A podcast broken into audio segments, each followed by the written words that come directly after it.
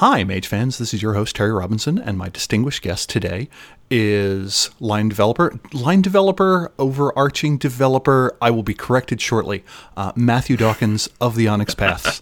We are here to talk about World of Darkness Ghost Hunters, and the first softball question is, so what is your actual title, Matthew, and how are you doing? God, I wish I knew. But that's the answer to both. No, so what is my title? I think technically my title is in-house developer, because we've got lots of developers at who freelance for Onyx Path. I freelance for Onyx Path, and it is still a freelance role. I'm not an employee, but I'm considered in-house because I oversee all of the World of Darkness lines. That's extended to the They Came From lines now, which were under Eddie Webb, to Scarred Lands and Legend Lore as well. So slowly but surely I'm expanding my empire. How I'm doing, I'm all right, given the state of the world. In relative terms, I'm doing okay. In other words, everyone, keep wearing your masks, don't be stupid, be considerate to other people, and we'll all be all right. I can get behind that. So what is a ghost hunter as pertains to World of Darkness Ghost Hunter? Well, that's a good question, Terry, because a ghost hunter can come in many different forms. This book is my favourite kind of book in that it's a utility book. It has lots and lots of options. And part of the bulk of this book, I would say, is the variety of ghost hunter organisations. And so we present groups like the Arcanum, who are, of course, mainstays of the World of Darkness, who wish to sort of research and analyse every single aspect of the World of Darkness. And some of them may know about vampires, werewolves, mages, and so on, and others just scratch at the surface and know there's something slightly more than just rank humanity, all the way through to reality TV crews on Most Haunted style, a sort of docu-series where they go to so-called haunted houses with night vision goggles to make their eyes look all funny, and then a medium with them pretends to communicate with the dead. So you've got a sort of panoply of playable origins, including the Orpheus group. They are a kind of ghost hunter group. We've just got a big range. So the main idea being that some people like the idea of ghost hunters in the same form or as spiritualists and mediums from the 19th century, when all of that sort of entered the vogue of the time. Some people really love the idea of ghost hunters in the Ghostbusters style, you know, sort of almost industrial blue-collar ghost hunters, through to corporate attachés, all the way through to these more light-hearted Scooby gangs. So yeah, there's lots of different ways you can become a ghost hunter in the World of Darkness, and they're not all sort of die-cast serious. No more than any average mortal in our world will be. Some of them are going to be sceptical. Some of them will indeed be mediums, and there are powers to play mediums in this book. Lots of choices. One of the things I found fascinating, though, is you've made mention of mediums, and they exist. We have an entire supplement from the Year of the Ally for Wraith, but you also made mention, for instance, to the Orpheus group, which I know from the game Orpheus that is also in Wraith 20. And there are a few other groups, like the in-character fiction makes direct mention to the Giovanni, the Duncern, and the Milliners, and so on. That, to me, at least within Mage, most of the non-Mage groups knew almost nothing about the World of Darkness. Does this suggest that there are canny mortals running around with a fair amount of information about the things that go bump in the night, or are these very much the exceptions? They're the exceptions. I mean, it's interesting you mention that, actually, because it is almost the strongest dividing line between World of Darkness and Chronicles of Darkness, and that is, in World of Darkness, pretty much every supernatural splat, as they're often known, has its own form of masquerade, either by design or by, you know, they are obligated to do so because of what they are. People just won't believe them if they do see them. And so there's a lot of very ignorant mortals who tend to be cannon fodder, bystanders, victims, and collateral damage. That's often how mortals act, whereas in Chronicles of Darkness, mortals tend to be a little more canny, and literally anyone could enter the world of the Chronicles of Darkness just by turning down the wrong street.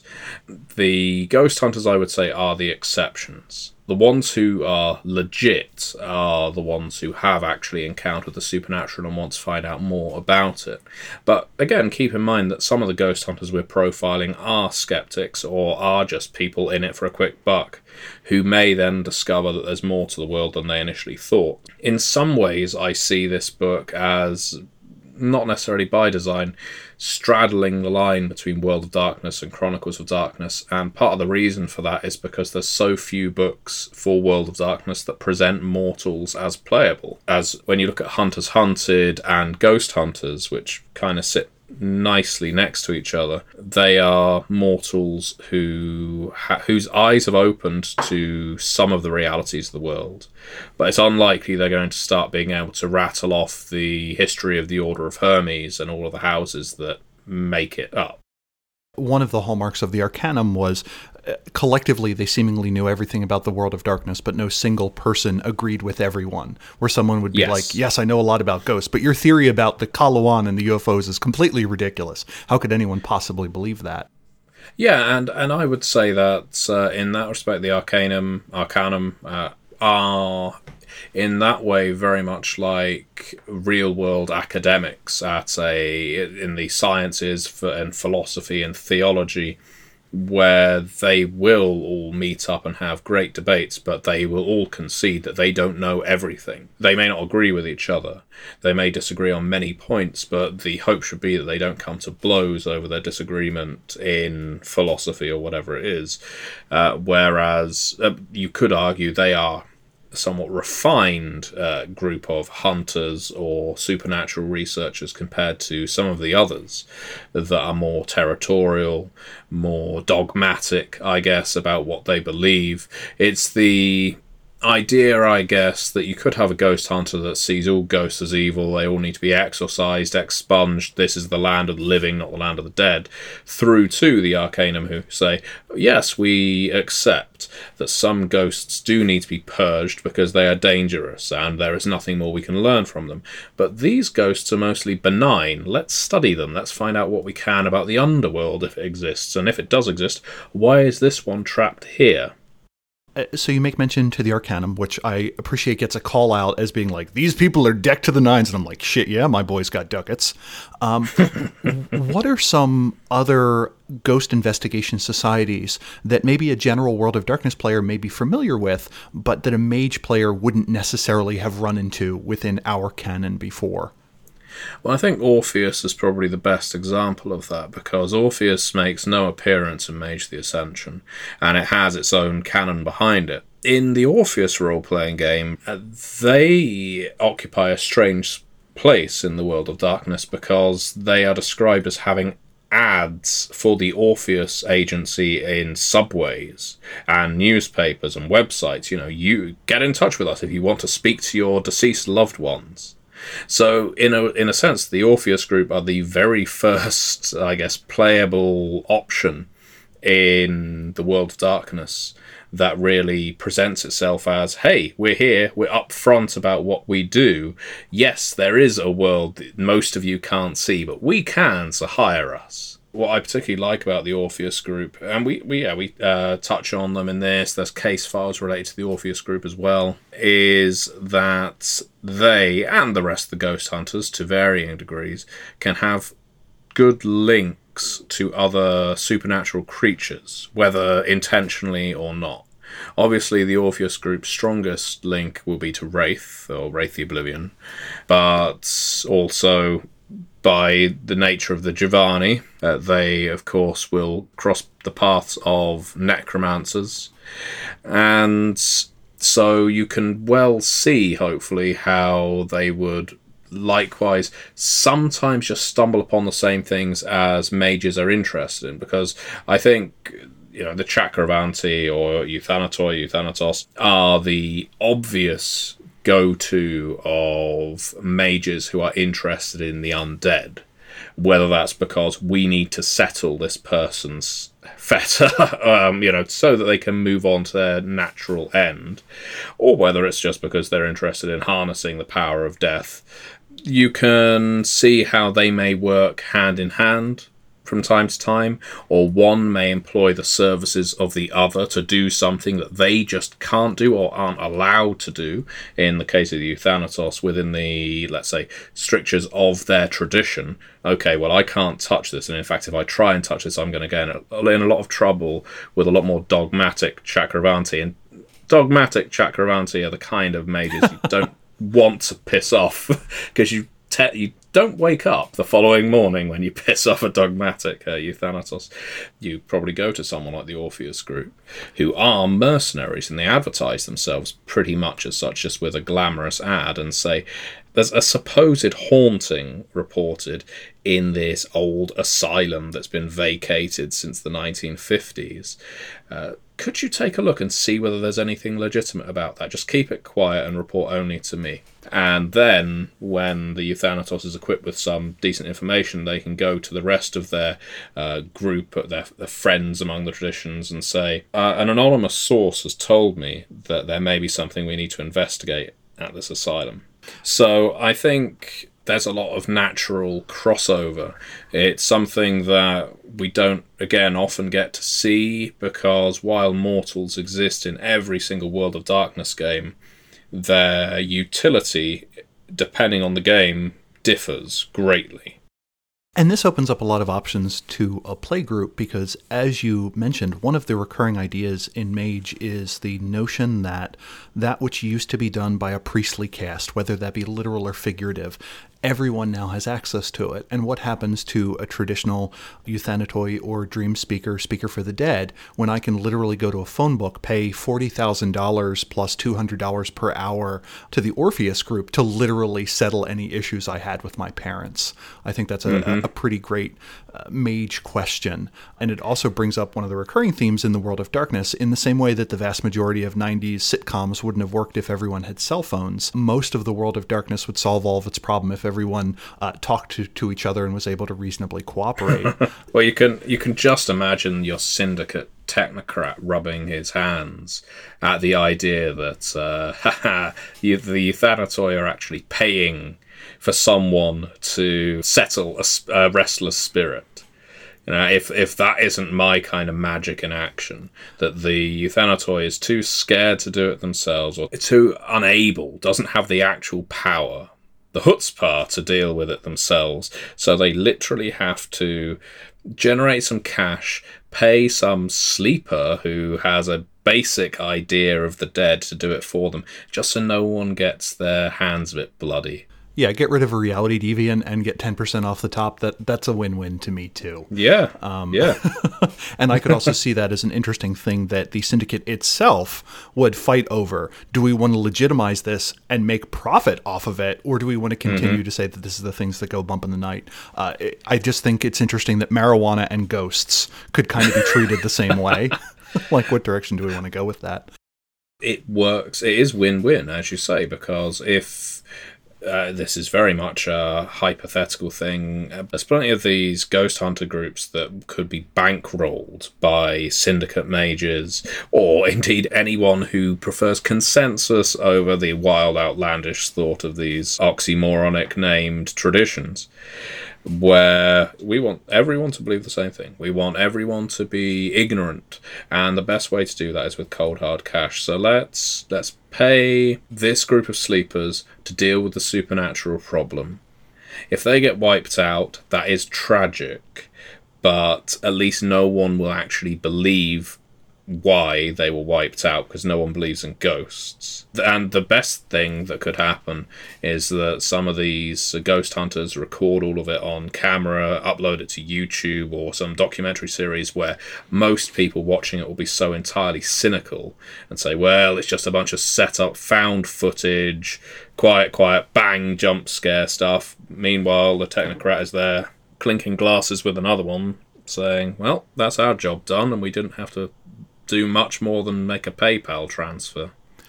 Your notion of many of the viewers being cynical brings up an interesting question. Now that we are in 2020 and we have the idea of a news bubble, does it make sense to still have masquerades if the skeptics are still going to be skeptical and the believers are still going to believe? Well, that's another good question, because it kind of depends on the edition you're looking at.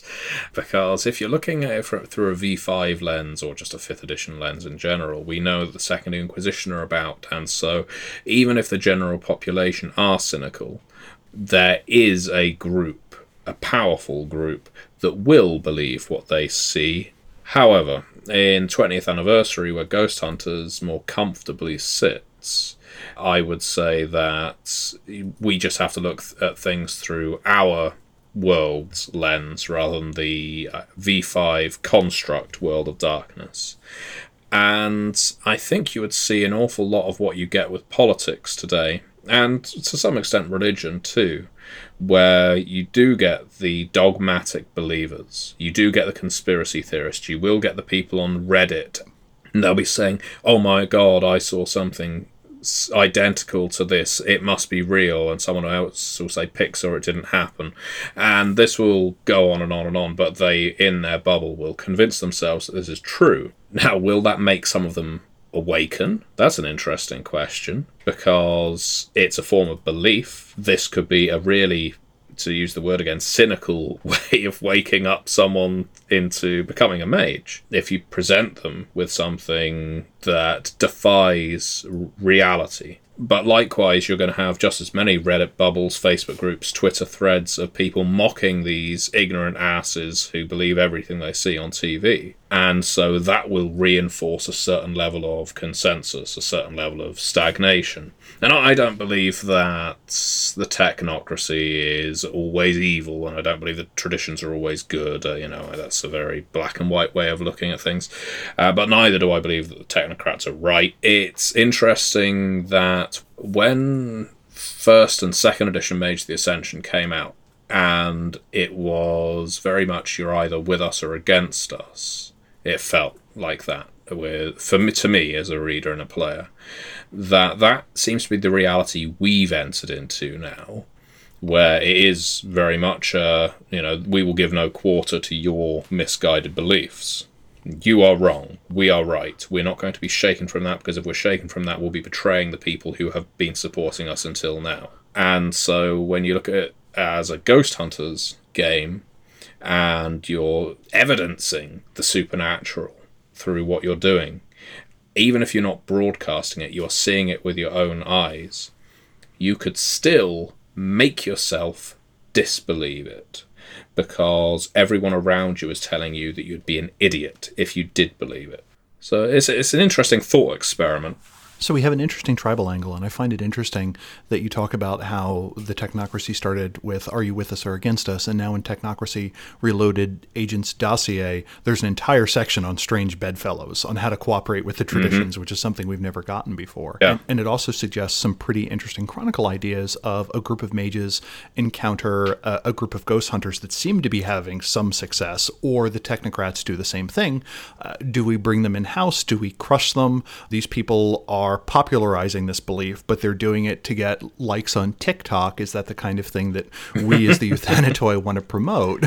Or when people are venerating their ancestors as an Akashic, is this the direction that we really want that to take? Do we want it to be next to an advertisement for a Kickstarter for a slightly improved water bottle? It is fascinating, because mages, in theory, have the greatest capacity to do good in the World of Darkness. If you're not including Hunter the Reckoning, and even then, Hunter the Reckoning, most of what they do is killing. Mages have the power to create, have the power to mend, have the power to alter the substance of reality to improve life for everyone. But there's also the belief that the only way they can actually maintain that power, their ability to do so, is by keeping the majority of people in the dark. If you gave this power out unbridled, as we see in one of the Ascension end book scenarios, it could lead to the end of the world, because it's unstoppable power, and it will remain unstoppable in infinite hands with very weak minds.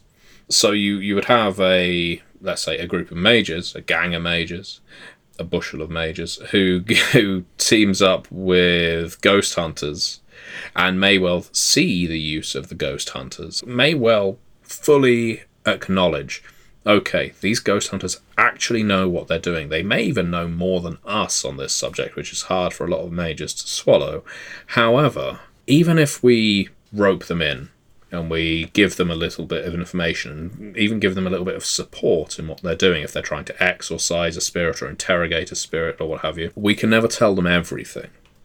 We can't just open their minds to everything, because we arrogantly believe, or accurately believe, they wouldn't be able to handle it. And so it presents an interesting question for mages, because what ghost hunters and other mortal groups like ghost hunters do is poke a hole in the hard traditional belief that sleepers are sleepers for a reason, that they could not understand this.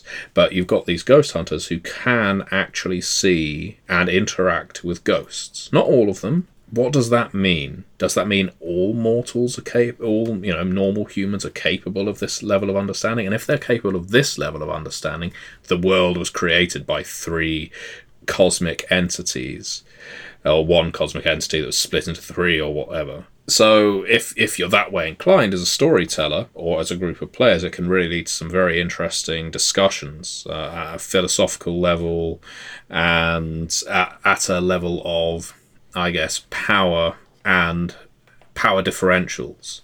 Not just, yes, a mage can alter the world, a ghost hunter can barely tie his shoelaces. Not that kind of power differential, but a mage not only has access to that power back, but can keep it from a ghost hunter because the mage believes the ghost hunter wouldn't be able to handle it. Is that a fair thing to think? To a previous point, I believe the formal collective nouns in Mage are a confusion of marauders, a descent of Nefandi, a monotony of technocrats, a squabble of traditionalists, a backlash of apprentices, and a quiet of masters. I was thinking of a stubbornness of craft members, but or a stubbornness of disparates, but I have a fondness for collective nouns. You bring up the question of power differences. And one of the criticisms I frequently have in the Mage the Podcast Discord, discord.me/Mage the Podcast, is a lot of new storytellers will come up with plots that are just mages dealing with other mages, and all their friends are mages and everyone's a special mage. I refer to those as Hogwarts Chronicles, where everyone's just a wizard. But here it really puts mortals front and center, and you make mention that there is a power difference. What tools do you give to ghost hunters to possibly, I don't want to say level the playing field, but maybe make them more effective than someone who is just used to mortals being cannon fodder would think? Well, I don't think you can ever really discount the power of backgrounds as they exist as a trait. I mean, merits and flaws and the abilities that come with being a medium in Ghost Hunters. So the storyteller who wants to level the playing field, I think you're kind of punching at the wrong thing. If you want to make characters balanced, and balance is a very term to my mind, in World of Darkness, Chronicles of Darkness, and pretty much every other game that Onyx Path puts out, they're largely social games.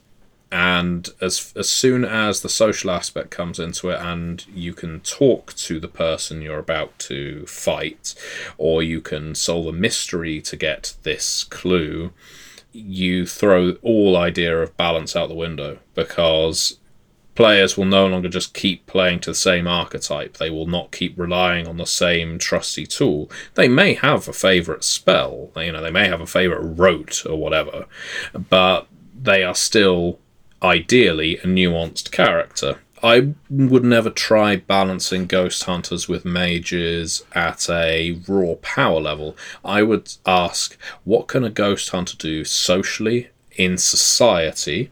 What are their contacts? What can they reach out to that a mage never would, or would never think to do? If you think of everything you lose when you become a supernatural creature in the World of Darkness, and it's different for every single supernatural creature, but they all lose something. There's an innate tragedy to everyone in World of Darkness. A rank and file mortal who is only just starting to discover the existence of the supernatural can offer a hell of a lot of stability and normality and access to institutions and people that mages, vampires, werewolves, and so on just lose as soon as they become undead or experience their first change. What are some tricks that you give to storytellers or to players playing Ghost Hunters that could wrongfoot the Nightfolk that misunderstood what they think lowly mortals are capable of? You had made mention of mediums. Do we get any information on psychics or what used to be called noumena? Is true faith expanded? Are there any neat little supernatural systems that Ghost Hunters could theoretically have access to? Yeah, there's noumena in this game. There's also lots of tools and devices in Ghost Hunters. So most of them are, of course, designed for work against incorporeal ghosts. But one of the things we're en route to unlocking as a stretch goal is a book of antagonists that go beyond the incorporeal. And that's very interesting to me, because if we get to do it, it also means we get to explore how Ghost Hunters would combat those kinds of creatures. So if that means we get to present things like mages and changelings through the Ghost Hunter view, it means we can explore a little more how Ghost Hunters would go about combating them. Make no mistake, Ghost Hunters are primarily in place to combat ghosts. The book doesn't go into how they would take down a clutch of mages now, but I don't see any reason, to go back to my point, why Ghost Hunters who belong to an organisation or are employed by a group like Orpheus or have a television network's backing, why that wouldn't really intimidate a group of quite low-power mages, because you don't want to get caught on camera unleashing hell. You're going to draw a lot of very negative attention, both from mages from your own traditions, by Nefandi, who think, aha, that's what the mages in these parts look like. Okay, let's see whether we can wrench some power out of their struggling bodies. I think they have law enforcement on their side, and vampires and werewolves and the like do not have that, because they don't want law enforcement to get involved. They have the government on their side, and yeah, they have TV, they have the internet, they have all the mundane institutions that a lot of the time supernatural creatures will mock or deride or think, this has no power over us. Well, it has power over you when Ghost Hunters and mortals like them start using it against you. You make mention of those. You give a whole bunch of mortal organizations that are used. You give a whole bunch of supernatural organizations. As you mentioned, there are a bunch of noumena in here, and they're completely new paths. They're not necessarily retreads of existing ones. We get Whistle and Starlight and Black Hat, and I thought those were lovely and focused and evocative. And you made mention of equipment. To me, as a reader who tries to go outside the OWOD bubble, I found it interesting that finally in Old World of Darkness, equipment is being almost used in the New World of Darkness sense, where it just kind of gives you dice. And if you prepare ahead of time, you can have some fantastic dice pools against people who are not prepared, which I was very glad to see.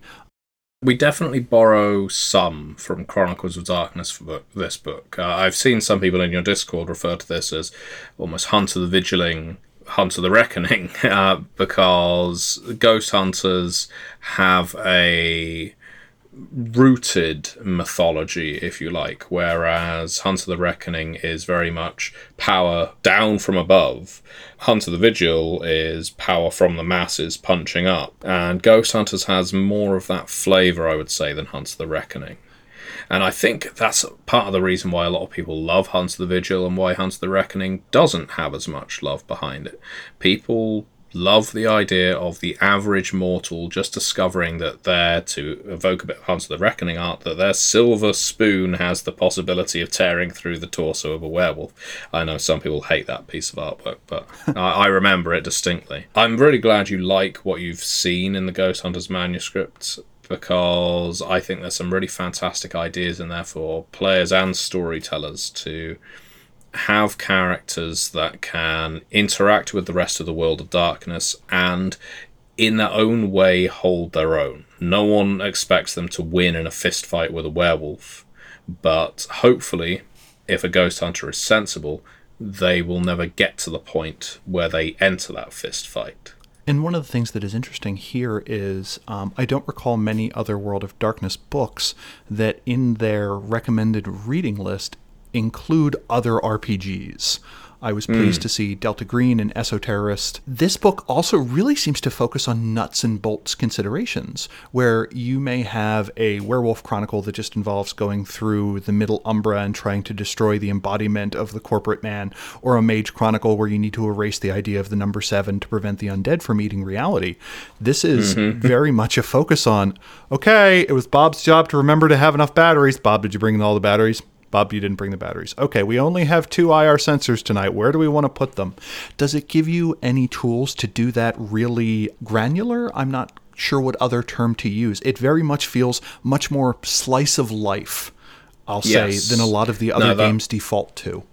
That's a great way of putting it. And I think you've hit the nail on the head as to what we were going for. There's a big storytelling advice chapter that exactly breaks down what you're talking about here, where you need to emphasize that these stories are told from the perspective of fragile mortals.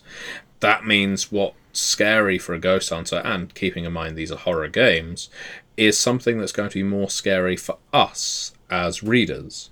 You have to make a certain mental leap with all of the World of Darkness games, but to my mind, and this is my personal taste, you have to do it even more with Werewolf, Mage, and Changeling than you do with Vampire and Wraith, and you have to do it even more with Vampire and Wraith than you do with something like Ghost Hunters, because all of us are, hopefully, mortal, and therefore we know what scares us. We know the fear of being locked in a dark room because someone didn't know we were in there.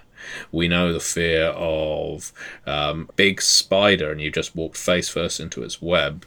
Or you know the fear of you're walking home late one night and the batteries in your flashlight suddenly die out and you're in an unlit area because you live in the countryside and you know that there's another mile to go and you've heard there's been attacks on this road. It's a very mundane horror that, of course, ghosts enter into. This is why ghost stories even exist, because they help to fill the blanks of people, wondering what could happen when I lose control or when I dig a little deeper than I probably should. We've expanded on that a great deal in the storytelling chapter, what kinds of plots you can run, and we provided a whole bunch of case files that cover a slew of ghost stories that some of them can actually be other supernatural creatures in the World of Darkness. I think we mentioned Horatio Ballard in there at one point, who's a character from Vampire: The Masquerade. The Giovanni, of course, show up. Orpheus shows up. So there's a lot, and there may even be some Pentex in there.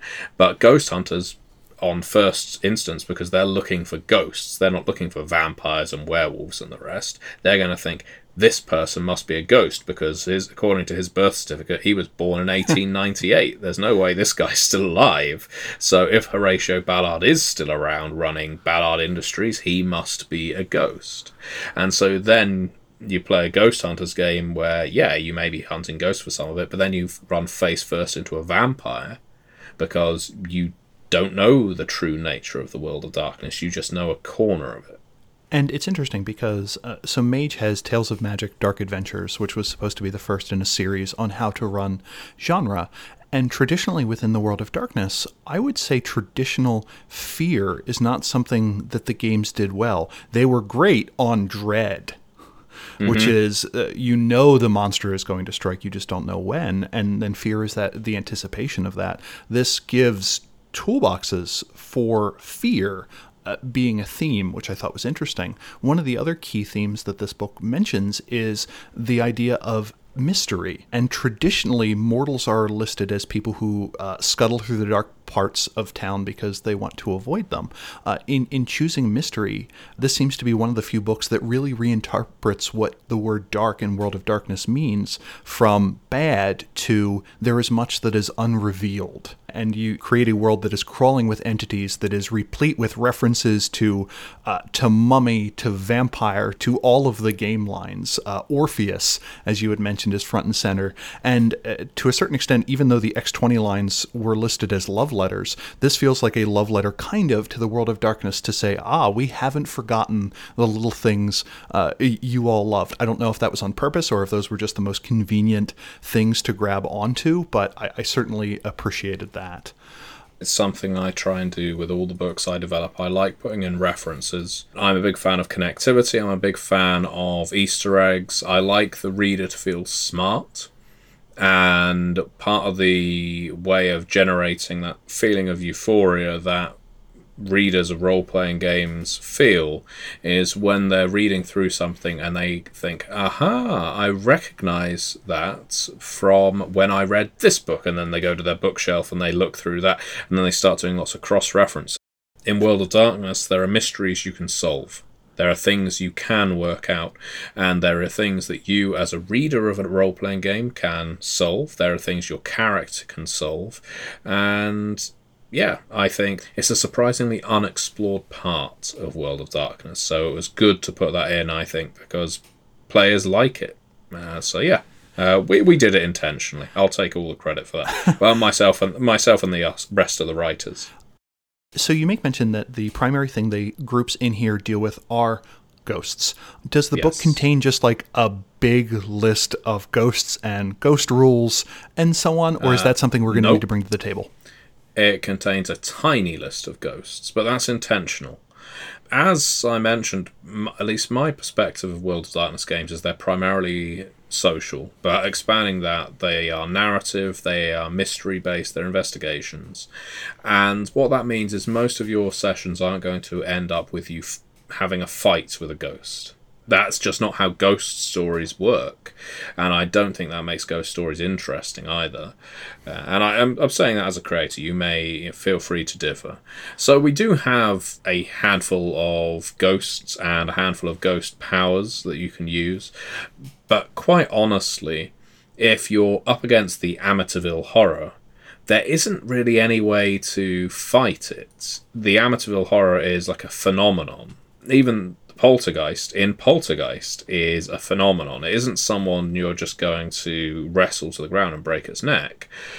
So ghosts, I think, have a certain level of storyteller freedom, and I think we'll be expanding on it somewhat in the stretch goals, because I've no doubt, well, people love bestiaries, so it makes sense to add some tools and tricks for them. But I didn't want this to become Wraith: The Oblivion from another angle, because Wraith has everything you need in it to play nuanced, interesting ghosts with a whole hell of a lot of baggage. But the way I would present Wraiths in Ghost Hunters is as antagonists and supporting characters driven almost entirely by passions and fetters. I kind of boil supernatural creatures down to their core essences and say, this is what they are through the eyes of a mortal. And yes, of course, this ghost is hostile towards you when you find it, because you are getting in the way, you're endangering its fetter. Or yes, its main passion is it's angry that it never got to tell its daughter that it loved her before it died. And now you stand to exorcise it, so of course it's going to be aggressive to you. But if you can meet it halfway, if you can appeal to it towards its passions, or if you can safeguard its fetters, then that ghost is going to start interacting with you in a more cordial, rational way, until of course the time comes that you betray it, at which point the ghost will completely ruin your life and the lives of everyone around you.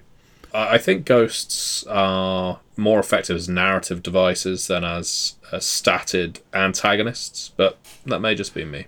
I do remember Satirus Fabricado is big on the idea that only give stats to something that you want the players to kill.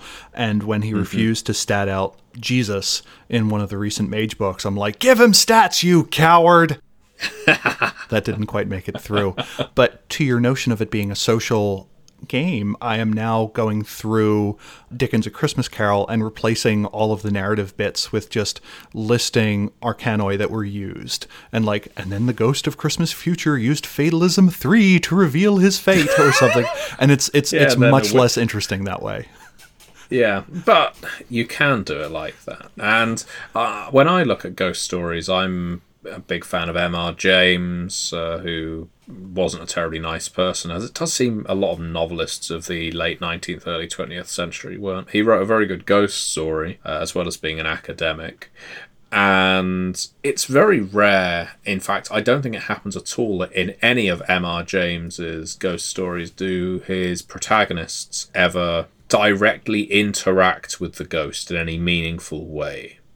The ghost is almost an environmental hazard. The ghost is a punishment for something you have done, or the ghost is going to hound you until you fix something that you've done wrong. They have a very sort of reaperish feel to them, because if you don't sort out your life, if you don't appease the ghost at some point, you will be found with a scream locked on your face come the following morning. Or they are very strange, inexplicable phenomena, such as there's one where the protagonist, and his protagonists are almost always told in the first person, stays in a hotel or an inn in the middle of some Danish village, and during the night he can hear a tremendous noise from the room next door, like screaming and banging and all kinds. And the narrator is trying to sleep through it, doesn't want to disturb the neighbour, but then suddenly there's a hammering on his door, and it's another tourist who says, well, you keep that noise down. And the person says, I wasn't making a noise, I heard it. And so the person walks back, and then the noise starts again, they're woken up again, and the guy says, you know, I keep hearing you making this noise, and whenever I leave my room the noise stops. And so the next time the narrator gets out of bed when the noise starts, meets the other guest in the hallway, and they realise a room has appeared between their rooms. And it's only now that they are there at the same time that they can both see it and interact with it. And they have this terrifying moment where they wonder, should we open the door to room 13 or whatever it is? I think that's the creatively named story number 13. Yeah, I think you're right. I love that because it does something that so rarely happens in later ghost stories, or in any non-M.R. James ghost stories. As you enter the latter half of the 20th century and the early 21st century, the big reliance was no one will believe you. There was a lot of gaslighting in late 20th century, early 21st century horror, especially as far as it relates to ghosts, that someone will see something, and the most sympathetic response they will get will be from a therapist or a priest who will say, I believe you believe what you saw was real. But in M.R. James stories, a witness suddenly appears and it validates the ghost hunter, essentially. And I think that's what Ghost Hunters does really well. It channels that 19th century idea of all I have to do is get someone else to see it, and it will prove that to everyone else that I'm not losing my mind. They actually manage it. And you never find out what happens next, because all M.R. James stories are very, very short. But I love the idea that this is a genesis point for Ghost Hunters. It's I experienced this, and I have not only experienced it and got you to experience it, but we have proof that even if it's just for us, we have seen proof of the supernatural. Now we can do something about it. Should we investigate it further? Should we combat it? Should we run the hell away from it? Which is kind of interesting, because this now presents an opportunity where through most of the World of Darkness, seemingly, player encounters a problem, they look to their character sheet and they say, what cool ability do I have that will solve this problem?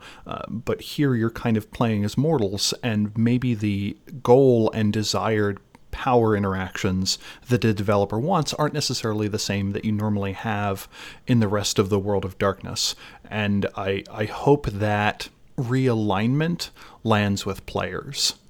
I wonder at all to the extent to which the storytelling system is going to get in the way, and if something like Gumshoe would have done it more justice. But now I am effectively promoting someone else's system, and I will move on to the next question unless you have comments. No.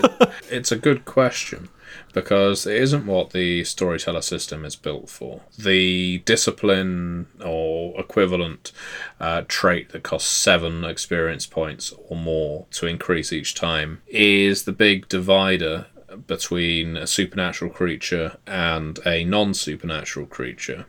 If you don't have that cost, then presumably players are going to be putting all their experience in their attributes and their skills, so they are theoretically going to be rolling larger dice pools than vampires and werewolves and the rest for their mundane actions, which doesn't make any sense.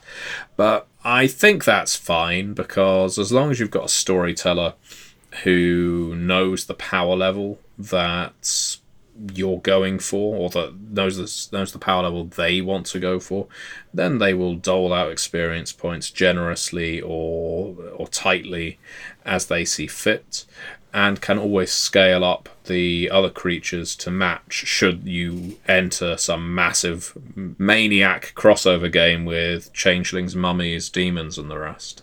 And even in those scenarios, against most of the Nightfolk except for werewolves and vampires, having a couple dots in what mages refer to as the sphere of gun is really hard to beat, especially if you're kind of prepared. So I always kind of hated those power level conversations when they came up as well. This requires another book to do. You can't just get this and start playing unless you want to play something very improvisational, which is fine. I certainly wouldn't take that away from anyone. But how do you deal with the fact that not all X20 lines have the same abilities? Yeah, it's a pain, isn't it? Yeah, that was as a bunch of mage wonks in the Mage the Podcast Discord, I think that question was asked 17,000 times about this book. Yeah. So it's a perfectly valid question for which there isn't an elegant answer. Because, hell, Wraith the Oblivion at the last minute got rid of Dodge. Well, I added persuasion to the skill list because I'm fucking tired of people trying to say, I'm going to use expression, or I'm going to use etiquette, or I'm going to use performance. No, just fucking persuade. That's what you're trying to do. So I have persuasion as a skill. Christ almighty. And yet, I don't think any of the other World of Darkness games have persuasion. And of course, then there's some skills or some abilities that are classed as skills, and sometimes they're classed as knowledges. So yes, I am fully aware of the issue, and there isn't an elegant solution. Okay.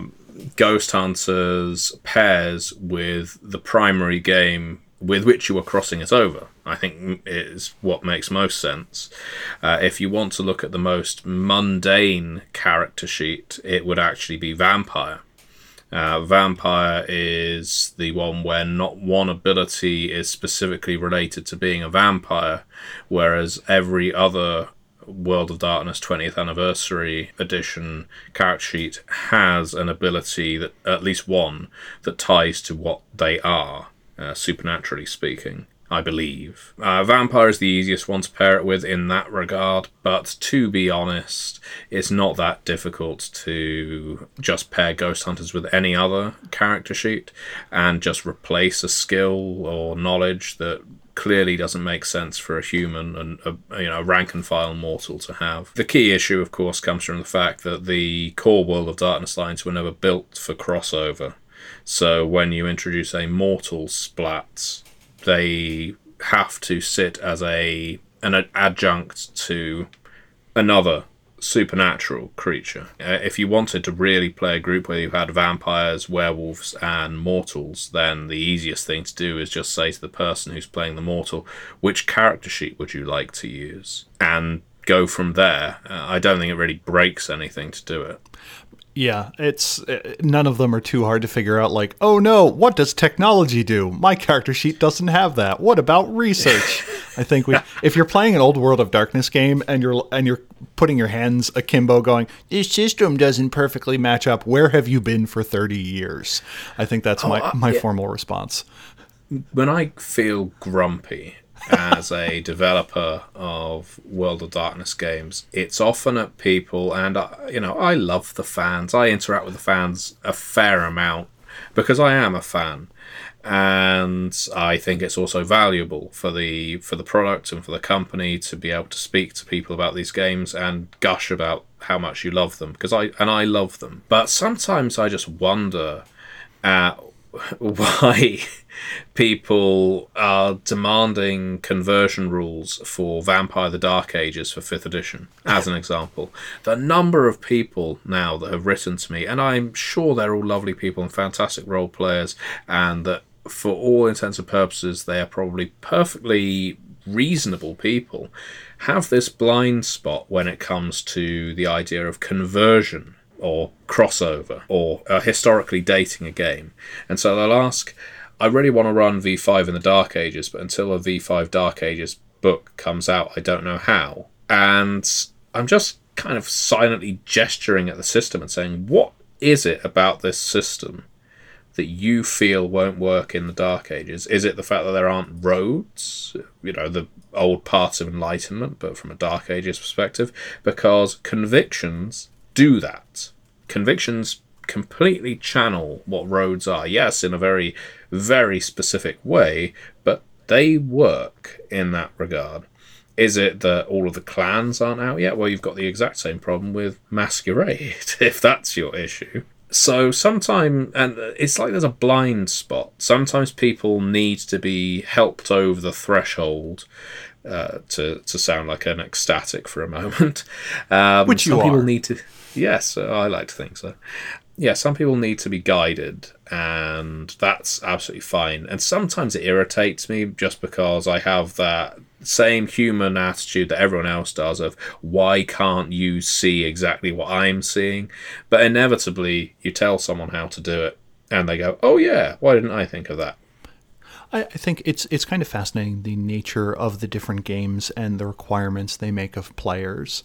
The feeling of not wanting to do it wrong or there being a right answer is a drive. And then on the other end of the spectrum, I see a lot of players talk about games and being like, I played Mage and it wasn't any fun because of Paradox, so we got rid of Paradox, to which I say, you're not playing Mage anymore. There seems to be a fat middle, which some people sit in uncomfortably, where they're trying to figure out, to what extent am I really capturing what the game wants me to do, what do I feel comfortable coming up with, and also seemingly a lot of play groups, when the book says it makes it fair.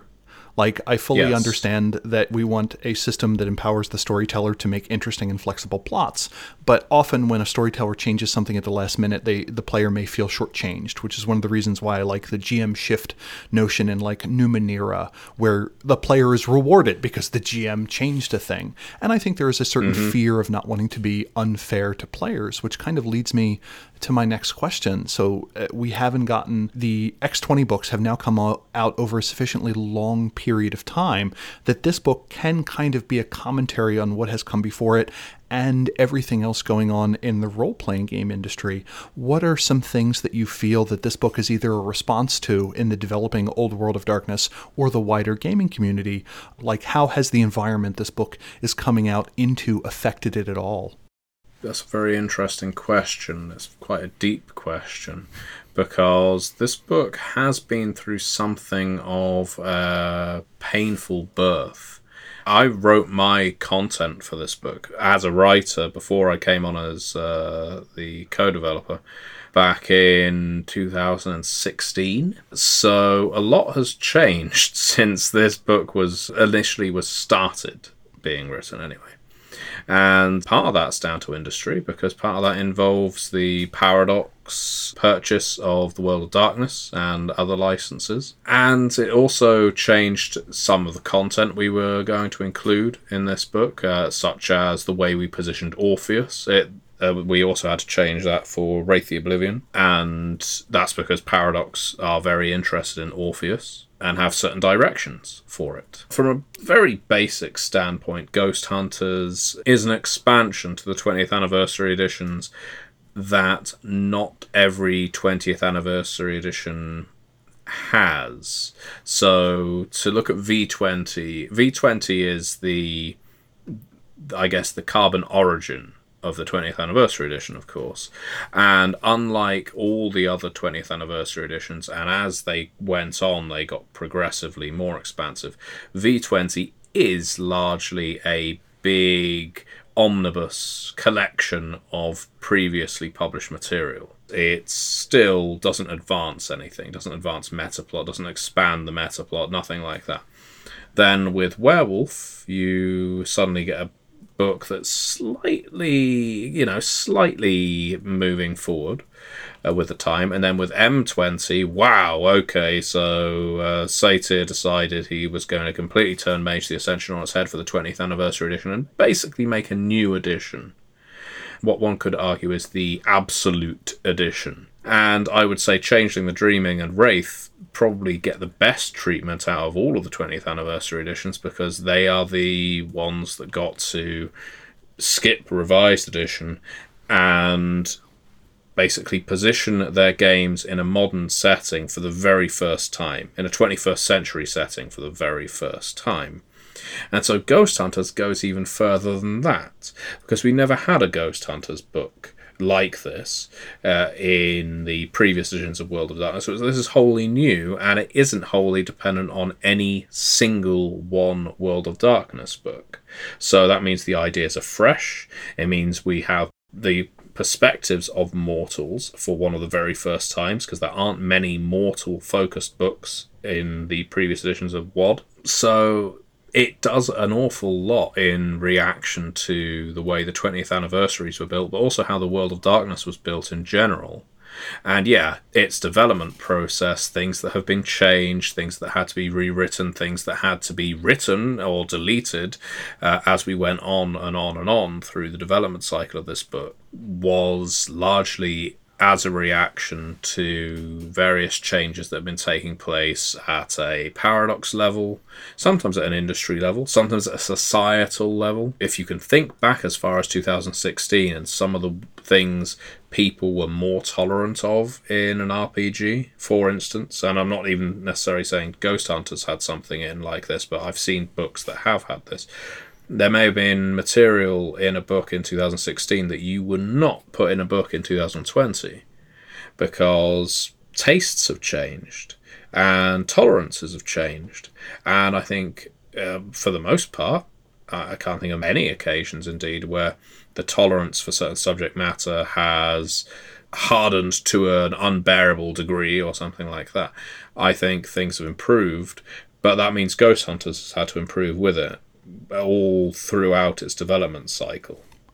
Yeah, you really dodged a bullet from your original plan to have racial stat modifiers for mortals. So good on you for dodging that one. Whew. Yeah, glad we didn't put those ghost orcs in. Yeah, it is that kind of thing, though, whether it's from a World of Darkness perspective or industry perspective, you've constantly got to be aware, and it's the responsible thing to do. There's some fans who sort of stand up on their chair and will shriek that you're censoring material. That's what some people like to say. You're censoring material. You're not letting us see the game as it's supposed to be written. And what I always say to these people is, no, we're editing the material. We put our books through quality control, essentially. And sometimes, especially if you're looking at a book that's taken several years to come out, what that quality control constitutes is examining what was tolerable then as opposed to what's tolerable now. There's lots you have to be conscious of when you've got a book that's going through this kind of lengthy development cycle. And speaking of lengthy development cycles, if this goes well, should we expect more X20 books of any stripe? I hope so. We've always got pitches in for X20 books and as Onyx Path. And really all it comes down to is whether Paradox are happy for us to make them. I can absolutely understand if Paradox, the company, the individuals, were reticent, because there is the, I guess, theory that you confuse the fan base or the customers, if you're releasing books for two distinct editions of a game. And I think you could have almost got away with it while you still called the 20th anniversary an anniversary edition.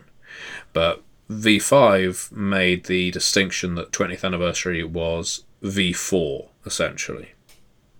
So all of a sudden, you do have an edition gap, so you can no longer make V20 books. But if Mage 5th edition is a long way off, why not continue making Mage the Ascension 20th Anniversary books if people want to buy them? And one could even argue the same thing for generic World of Darkness books like Ghost Hunters, because it's almost edition neutral. That's how I like to see it. We don't have any plans for any more Changeling 20 or Wraith 20 books, simply because those games were never going to be massive sellers, even though I do believe the anniversary books for those lines are the best ones, especially Wraith. I think I hold Wraith on a big pedestal. It takes a lot to draw a new fan, a new role player, to an anniversary book. If they've never heard of the game before, they actually need a brand fresh new edition. But the Mage fan base is massive. The Werewolf fan base is massive. And I don't know, Werewolf 5th edition is coming out, so we're not going to see any more W20, I strongly suspect. But Mage 20, who knows? I certainly hope we get to do more books. As do I. And if I'm not mistaken, you wrote on Wraith 20, so I don't know if I'm going to call you impartial on that one. Well, I wrote on Changeling 20 as well. Well, Wraith 20 holds a special place in my heart for a lot of reasons, but Wraith: The Oblivion's always been my favourite World of Darkness game. And it was also the very first core rulebook I contributed to as a writer. I really do believe that that book contains so much, and it's still condensed compared to something like Mage 20, which I love, but Mage 20 is an encyclopedia on top of an encyclopedia. I think Wraith 20 is more immediately playable than Mage 20, which to the unenlightened might seem a little like a tsunami as soon as you open it. I don't disagree with you. So I fully understand that. There's a hell of an on-ramp from Mage, and I get that. It's one of those things with the X20 lines where I don't know if anyone anticipated that they would be as successful as they were, and that the tide for RPGs would rise at the same time. So we got wrong-footed as a community to be like, oh, this game looks fascinating. What is the easy Tomb of Horrors way to be exposed to it? Is it this X20 edition? No. No, but I mean, Satir, I'm sure he's probably said on this show before, we've had discussions about it, if he could do Mage again from scratch, he would remove most of the trappings of the Traditions and the Technocracy. At least they wouldn't be up front and centre. It would be all about the character journey. It would be before you even join the Traditions, or you just have a few Traditions, because anything else can just be overwhelming. So essentially, you start with a starter set. It works well for D&D, it works well for Pathfinder, it has worked well for Cyberpunk. Why not have that for Mage as well, and ease someone into the setting? I think there's arguments either way, because what we also know is sales always drop off after the first product. The argument is, well, we should front load everything into the first product so people are playing with everything possible, otherwise we could write it 2 years later and no one will read the damn thing. So it's always a gamble when you're making a new game like this. We saw the same thing at Onyx Path with... So, like, they came from Beneath the Sea. All of the rules for Story Path are in They Came from Beneath the Sea, because I was very conscious that I didn't want someone to have to know the Trinity rule set in order to understand They Came From. I felt that would be a barrier too great. Whereas Trinity, and this works for Trinity, and the sales have proven that it works, has a Trinity core, and then you have Aeon, and then you will have Aberrant. And so everything sort of floats around that central core book. So it's different for every game line, but I think Mage would work best in a new edition, much as Satyr envisions it, with a very low-level, humanity-focused, fragile, weak mage, where even, a simple card trick is magic beyond your belief, because it's something you couldn't do before. I mean, Mage is a 694-page book. Of that, fewer than 100 actually outline the traditions, the conventions, the disparates, the Nefandi, the Marauders, and so on. I don't think that's the barrier. In a game like Mage, where you can play anything, I would argue the opposite. Having archetypes to glom onto takes infinity and weaves it down to something understandable. I think the magic system was halfway between what it was and what it could be, and that final version that made paradigm, practice, instrument, to create focus really ring. It just didn't get that time. So that is my personal opinion. There's a lot in the book that doesn't necessarily need to be in that book, but I don't think the traditions are the thing that are the barrier to entry. Whenever a new player joins the Mage Discord server, we ask them what their favorite tradition is, and that is generally the first thing they have an idea about. They look through the book and they say, I like the fighter. I think the cleric looks cool. Or in this case, the dream speaker looks awesome. That hermetic seems super cool. Yes, I want a ray gun. I didn't know I could do that in this game. I don't think the factions are the barrier. And Mage is very light on meta plot, but very heavy on lore, which is to say Mage's history mirrors human history. So if you ask me what Mage lore is, I give you Gibbon's The Rise and Fall of the Roman Empire, which is, on the plus side, a great thing in its favor, but against it because it does have that coterminality. There is no Convention of Thorns. There is no Anarch Revolt in the Mage thing. I can summarize the main plot points in Mage on an index card, and it goes, Fall of Mistridge. Shit. Modernity. And there's very little in between, but that's neither here nor there. No. I agree with that too. And that's why I say it's difficult to know for certain how to angle it. And I would say this is a kind of a curse that has almost filtered through to the Chronicles of Darkness, because I love the Chronicles of Darkness. And in fact, I often find the Chronicles of Darkness more immediately playable than the World of Darkness games, some of them. I also think that... So I think the second edition Chronicles of Darkness rule set is excellent. It does everything I need from a horror game. And I would say that Vampire the Requiem second edition, fantastic. Masterpiece. Brilliant. Werewolf the Forsaken second edition, again, brilliant. It made what I found quite a dull game into a game I love running and playing. And then it's interesting because... And I say this as someone who has developed one of these with Mummy, The Curse, that as we sort of went on with Chronicles of Darkness core books, it's almost like the 20th Anniversary design went into them. And what I mean by that is by the time you get to Changeling and Promethean and Geist and Hunter and Mummy, you all of a sudden have every single playable option that has ever been printed in the first edition game line. You all of a sudden have every single power that was ever presented in the first edition. Vampire and Werewolf, and I'm not sure on Mage the Awakening second, but it's just not a game I've ever really been able to just get. But those ones were still quite minimalistic, were still almost, well, for my money, still felt like second editions. But Promethean and later felt like 20th Anniversary editions. And I don't know if that's a good thing or a bad thing. In a way, I think it's a good thing because those games are always going to be less popular than Vampire, Werewolf and Mage in either iteration of Darkness.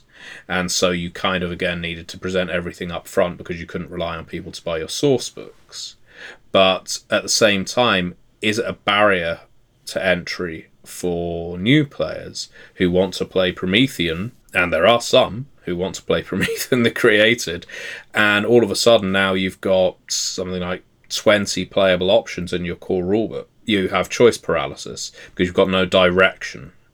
The theme of the game has been lost in the utility, and I love utility, but you can have too much utility. But it's an interesting game design question, as in the book design. What do you include? What do you cut?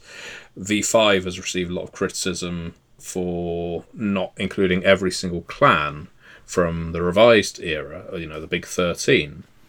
But that's because we, as a team, when we designed it, thought we want to have a certain theme to this game. And we felt like having Clan Zemishi in the core rulebook, which is all about playing very human vampires and very street-level vampires without any mention of the Sabbat, would be doing a disservice to Clan Zemishi. You know, you would have no way of playing them in the game we presented. And so eventually they'll be presented in a book that better suits them. But anyway. Yeah. And you bring up an interesting quandary. For instance, one of the reasons why I would agree with the question to not include all of the playable options in Vampire or another game like that is the degree to which player options play into a dense world. The moment you give the player the panoply of powers, you're also requiring them to have access to the totality of the lore to understand the interaction between segments, as opposed to if you just have a big book of Mage the Awakening legacies. Those are not dense, as in what one legacy does not interact heavily with another legacy. It's just, these are the powers that you can have. In your legacy, this is the cool little thing your group does, and this is how you go about doing it. So that's one of those ones where adding an extra 10 or removing 10 doesn't really do much. But adding a clan that now has an interaction with every other clan, we're now increasing the amount of player understanding exponentially as opposed to linearly when you're maybe adding different types of character playable options. I mean, in Mage, no group has a superpower that another one doesn't really have, maybe with the exception of Marauder immunity to Paradox. So adding another 5 traditions, you're really just adding 5 new paradigms and so on. So I feel as if that question is somewhat game-specific, but I'm curious to see how ultimately that landing is stuck. And as we close down, if you had the opportunity to write 2 more X20 generic books, do you have any feeling for what you would want those to be? Or if someone in the Storyteller Vault were to do one, which were the ones where you'd go, I'm glad they did that? I'd love to see an X20 for Sorcerer. I think that would be fun. You see, Mummy, I'm a big fan of Mummies, and in fact, Mummy the Curse was the very first game I ever had a paid writing assignment on. And so Mummy the Resurrection, however, I wasn't as keen on. World of Darkness Mummy, as it originally was something I found a lot more interesting. I found the World of Darkness Mummies that were presented, they had a first edition and a second edition book before Mummy the Resurrection came about, where they were introduced in a very condensed, but to my mind, a very interesting way, largely as vampire antagonists. But I think you could play them with anything, would be the way I would go. Now, the last option is I would do Demon the Fallen as an X20. Not necessarily Demon the Fallen 20th Anniversary, because I don't think that will happen. But that's just my belief, not speaking for any companies. Believe me, I have pitched it, but I don't think it will happen. I could, however, see... There was a book at the very end of the Dark Ages line, before Dark Ages was cancelled in favour of all of the new World of Darkness, as it was, called Devil's Due, which presented infernalism in a Dark Ages capacity, and it was so well written, fantastically well written, and it was effectively a Dark Ages version of Demon the Fallen, but it was presented in such a brilliant way, and it's a book I recommend anyone check out. And yeah, I would love to do something like that for a World of Darkness book, a World of Darkness Infernal, or Inferno, if you prefer, which was going to be the original name for Wraith: The Oblivion, when it was going to be called Inferno. I know at least one of the projects you mentioned, someone in the Storyteller Vault community is working on feverishly, and that project may already be in editing, and I look forward to sharing that to our audience once it is out into the world. If we are interested in grabbing this now, or maybe if we don't have the funds to hit it during the Kickstarter, where can we get a pre-order or reserve a copy of Ghost Hunters? Well, they can go on Kickstarter, of course. They can find the link on theonyxpath.com, or if not, the show notes. And if you check this out after the Kickstarter is concluded, it will conclude on Halloween 2020, then do not despair, because we will add it to BackerKit a few weeks later, so you can get onto the pre-ordering then. The only thing you'll miss out if you get onto BackerKit is you won't be able to preview the manuscript so easily, although generally you can just contact the person who runs the BackerKit and they'll send it to you. you. Also, no matter how much people pledge on BackerKit, the total funding sum will not go up, so you won't unlock more stretch goals. So if you're invested in the idea of playing Ghost Hunters, running Ghost Hunters, or the idea of Ghost Hunters, I recommend backing the Kickstarter because it allows us to get more stretch goals up and running. So please do that. Even if you only back for a few dollars, you still get to read the entire manuscript by the end of the Kickstarter. And if we would like to know what you specifically are up to, where can we do that? So they can find me on matthewdawkins.com. I have a contact link on there as well as all my social media. I have a very lengthy credits page if you're interested in things that I have worked on. I think I've worked on all of the World of Darkness lines now so in some capacity or other, or all the ones that have been released in the last 10 years anyway. So yeah, please do pop over, and I have a lovely Patreon going, which is linked on there too. I run games for my Patreons every single week. I've currently got 4 on the go. I've got Campaign of Pathfinder, I've got a Chronicle of Vampire: The Masquerade, I've got a new game of Broken Rooms, which is a wonderful game too few people have heard of, and I've got Call of Cthulhu, where currently the investigators are on board a Zeppelin flying from New Jersey to London, and you can only imagine that as they're sharing the Zeppelin with a couple of cultists, they may not reach their destination. One of the things I've started to do whenever I see a post of what's happening in an actual play, I mentally add the line, and the girls will be here in 15 minutes to the end of it. And I found that invariably has improved it. So yeah, they're on a Zeppelin with Cthulhu cultist, and the girls will be here any moment. So I send in the dancing amigos. Yeah, exactly. They're the giant wasps.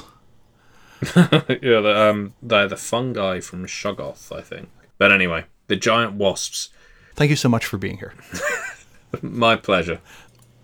You've been listening to Mage the Podcast, which should only be taken topically unless otherwise directed by your doctor. If you'd like to support us and get a cool chat color in Discord, access to our secret channel, and other benefits of being an executive producer, click on Become a Supporter at MageThePodcast.com. This episode is made possible by the support of those executive producers, and they are Anders, Andrew K., Andrew E., Brendan M., Bryce Perry, Christopher P., Chris Zach, Ira Grace, Jenna F., Justin, John Magnuson, Michael Parker, Richard Bat Brewster, and William. My executive producer shout-out this episode is to Chris Zach, who runs a bunch of swell podcasts under the banner of Twin Cities by Night at twincitybynight.podbean.com. The link's in the show notes. He needs to start his Technocracy chronicle soon so we can have him come on to talk about what technocrats were like in the 80s with massive cell phones and such, or whatever technocrat chronicle he winds up running. You can subscribe to our show on Spotify, Anchor, TuneIn, iTunes, Google Play Podcasts, or the podcatcher of your choice. If you like us, please give us a review on the platform of your choosing or tell a friend about us. We have a hopping Discord community at discord.me/madesthepodcast, and you can give us your thoughts and feedback over email at madesthepodcast@gmail.com or on Twitter at madesthepodcast. Also to go to madesthepodcast.com for show notes and all of our previous shows. Remember, the little bits of plastic on the end of shoelaces are known as aglets, and their real purpose is sinister. Now go change reality.